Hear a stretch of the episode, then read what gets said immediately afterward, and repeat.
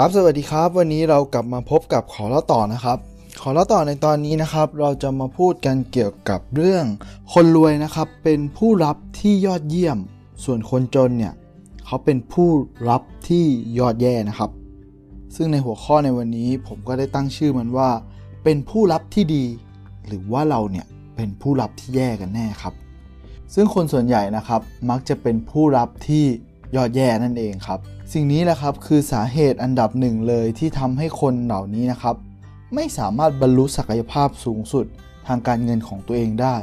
เขาเองนะครับอาจจะเป็นผู้ให้ที่ดีหรือไม่ดี แต่ที่แน่ ๆนะครับ เขาเป็นผู้รับที่แย่นั่นเองครับ ซึ่งเหตุผลที่คนส่วนใหญ่นะครับ ไม่เลือกเป็นผู้รับ ก็เพราะคิดว่าตัวเองเนี่ยด้อยค่าหรือว่าไม่คู่ควรนั่นเองครับ และไอความรู้สึกเนี่ย มันแพร่ระบาดเป็นวงกว้างออกไปในสังคมนะครับ ซึ่งต้นสายปลายเหตุของปัญหาเนี่ยนะครับ มาจากการอบรมเลี้ยงดูในวัยเด็กนะครับ เพียงแค่1ใน10นะครับที่เราเนี่ยมักจะได้ยินคำว่าใช่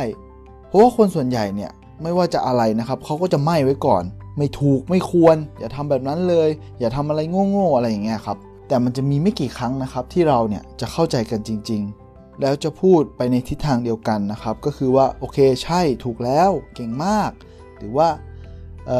พยายามได้ดีแล้วอะไรประมาณนี้นะครับ ซึ่งถ้าจะเอาให้ดีเลยเนี่ยเราควรต้องพูดทำนองว่า มันพอจะเป็นไปได้นะ พอได้อยู่น่าจะถูกอะไรประมาณนี้ครับ แล้วเราก็ค่อยเสริมต่อว่า คือเราจะไม่ตอบใช่ซะทีเดียวนะครับ แต่เราคิดว่าเราคิดไงครับ เรามีความคิดเห็นไงครับ แล้วเราก็ค่อยเสริมว่าประมาณนี้นะครับ ทำแบบนี้เนี่ยเออมันก็ดีนะ แต่ถ้าเราลองทำแบบเนี้ยมันก็ดีไม่น้อยเลยนะ อะไรประมาณนี้แหละครับออลองทำแบบนี้ดูไหมอะไรตัวอย่างเช่นนี้แหละครับ เดี๋ยวผมขอยกตัวอย่างให้ชัดเจนเลยนะครับ ก็คือว่าการนอนเนี่ยมันเป็นสิ่งที่ดีนะ ได้พักผ่อนร่างกาย ได้เติมพลังกาย แต่การทำสมาธิก่อนนอนเนี่ยมันก็ดีไม่น้อยเลยนะ ได้พักผ่อนจิตใจด้วย ได้เติมกำลังใจด้วย เนี่ยแหละครับ ก็อย่างที่ผมบอกก็คือ เราก็บอกนะครับว่าเออจริง ๆ แล้วอะไอสิ่งที่ทำเนี่ยมันก็มันก็มีส่วนถูกนะ แต่มันมีสิ่งที่เป็นทางเลือกครับเหมือนเป็นข้อเสนอแนะเนี่ยว่าการทำสมาธิเนี่ยครับมันก็ดีไม่น้อยเลยนะ ลองทำดูไหมเผื่อมันจะได้เติมกำลังด้านอื่นอะไรประมาณนี้แหละครับ ทีนี้เรามาว่ากันต่อนะครับ คือโดยทั่วไปแล้วเนี่ยคนเรานะครับมักจะเลือกมองอะไรแต่เรื่องแย่ๆเพราะว่ามันเป็นธรรมชาติของจิตใจมนุษย์นะครับ เพราะธรรมชาติของเรานะครับ มันคอยจ้องจับผิดสิ่งที่มันผิดปกติ สิ่งที่มันไม่ค่อยปกตินะครับ มันก็จะดูว่าคล้ายๆกับว่า มีผ้าขาวอยู่ผืนหนึ่งนะครับ ถ้ามันมีจุดดำนิดเดียวเนี่ยเราก็จะสังเกตเห็นทั้งๆที่มันเป็นจุดแค่เล็กนิดเดียวนะครับ แต่ไอสิ่งที่ดีเนี่ยที่เป็นสีขาวเนี่ยเราแทบไม่เห็นมันเลย หรือถ้าหรือถ้าเราอยากเข้าใจเรื่องนี้มากขึ้นนะครับ เราก็สามารถกลับไปฟัง EP ที่ 75 ได้ของขอเล่าต่อนะครับ ซึ่งได้อธิบายเกี่ยวกับเรื่องระบบ RAS ของสมองเนี่ยครับ ซึ่งมันทำหน้าที่กรองในสิ่งที่มันไม่สำคัญออกนะครับ เนื่องจากเราเองนะครับ เราถูกปลูกฝังไอ้คำว่าไม่มามากกว่าคำว่าใช่นะครับ ซึ่งมันมันมีแต่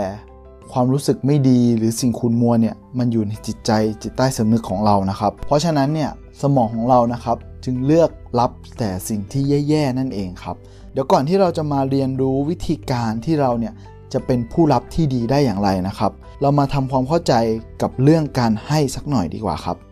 การให้นั้นเนี่ยมันทำให้เรานะครับ มันรู้สึกอิ่มเอมใจอะครับ แต่ในทางกลับกันเนี่ยถ้าไม่มีใครมาเต็มใจเป็นผู้รับนะครับ มันก็เท่ากับว่า คุณกำลังทำร้ายผู้ที่ให้คุณนั่นเองครับ เมื่อใดก็ตามนะครับที่คุณเนี่ยไม่ได้เต็มใจที่จะรับ นั่นก็เท่ากับว่า คุณกำลังบอกผู้ให้ว่า อย่าส่งอะไรมาอีกนะ อะไรอย่างเงี้ยแหละครับ คล้ายๆกับว่าเราได้รับของบางอย่างมาครับ แต่ทั้งทั้งที่เราไม่ได้อยากได้มันเลย ซึ่งแตกต่างจากคนร่ำรวยนะครับ คนร่ำรวยเนี่ยเขามักจะร่ำรวยขึ้นเรื่อยๆเรื่อยๆนะครับ เพราะว่าเขาเนี่ยเต็มใจที่จะรับ แต่ผมมองว่าจริงๆแล้วอะครับเขาเลือกที่จะรับ เขาก็กองสิ่งที่ไม่ดีออก เหมือนระบบ RS ของสมองเขาอะครับ กองแล้วว่า เฮ้ย สิ่งที่ไม่ดีนะ เราต้องคัดทิ้ง แต่คนส่วนใหญ่นะครับ มันกลับกันไงครับไอสิ่งที่ดีอะเราคัดทิ้ง แต่ไอสิ่งที่ไม่ดีอะเรารับเข้ามา แน่นอนครับว่าเมื่อใดก็ตามถ้ามีโอกาสเข้ามาหาเราเนี่ยเราก็จะไม่ได้เลือกรับมัน แต่เมื่อไหร่ก็ตามนะครับที่เราเนี่ยเลือกรับโอกาสเหล่านั้นด้วยความเต็มใจนะครับ เราเองเนี่ยแหละครับก็จะเป็นผู้รับที่ดี ทีนี้แล้วเราจะเป็นผู้รับที่ดีได้อย่างไรล่ะ ก่อนอื่นเลยนะครับ เราต้องเริ่มฝึกนิสัยตัวเราเองก่อนครับ สิ่งที่ควรฝึกเลย อันดับแรกก็คือ ฝึกฝนการรับรู้ถึงคุณค่าของสิ่งที่เราได้รับนะครับ อันดับที่ 2 ก็คือ ฝึกทำตัวกระตือรือร้นในสิ่งที่เราเนี่ยได้รับเข้ามานั่นเองครับ ยิ่งถ้าคุณเต็มใจรับมันมากเท่าไหร่นะครับ มันก็เปรียบเสมือนว่า การที่คุณฝึกรักษาความมั่งคั่งไว้เนี่ยแหละครับ เพราะถ้าคุณเป็นผู้รับที่แย่นะครับ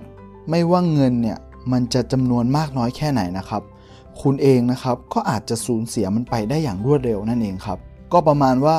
ถ้าเรานะครับเต็มใจรับสิ่งที่ดีๆเนี่ยมันก็เปรียบเสมือนคุณมีกล่องกล่องใบหนึ่งนะครับ ที่มีเงินเนี่ยไหลมาเทมานะครับ แต่ถ้ากล่องของคุณเนี่ยหรือในรถของคุณ หรือในบ้านของคุณ หรือในห้องของคุณ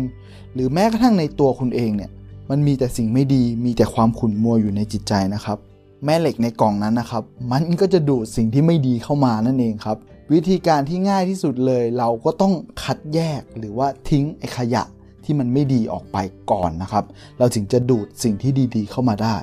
แล้วเราจะรับมันอย่างเต็มที่ได้อย่างไรล่ะ เมื่อใดก็ตามนะครับ คุณเริ่มเปิดใจกว้างแล้ว ต่อการรับสิ่งที่ดีๆ เข้ามาเนี่ย ชีวิตในทุกๆ ด้านของคุณนะครับ มันก็จะดีขึ้น ไม่เพียงแต่เรื่องเงินนะครับ แต่มันจะยังรวมไปถึงการที่คุณเนี่ยได้รับความรัก ได้รับความสุข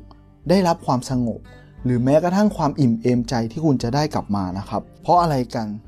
ก็เพราะว่าวิธีการที่คุณเนี่ยจัดการเรื่องใดเรื่องหนึ่งนะครับ มันก็คือวิธีการที่คุณเนี่ยจัดการกับทุกๆ เรื่องได้นั่นเองครับ ซึ่งสมองของเรานะครับมันไม่ได้แยกแยะหรอกครับว่าเฮ้ย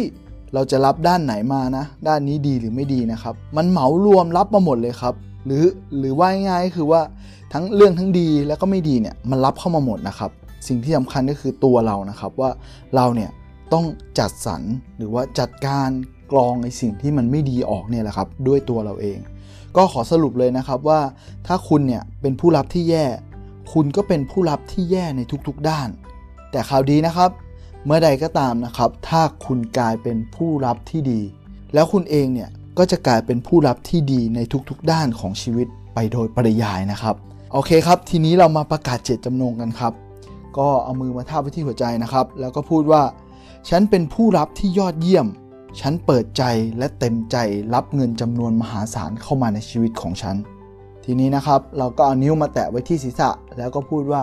ฉันมีสมองเงินล้าน ก็ขอย้ำนะครับ ซึ่งผมจะย้ำทุกครั้งนะครับว่าอันนี้คือวิธีการติงตองของคุณทีฮาร์ฟนะครับซึ่งเป็นวิธีการที่ติงตองแต่ร่ำรวยนะครับ ในข้อปฏิบัตินี้นะครับ อันดับแรกนะครับ เราก็ ต้องฝึกรับครับ ด้วยการพูดขอบคุณ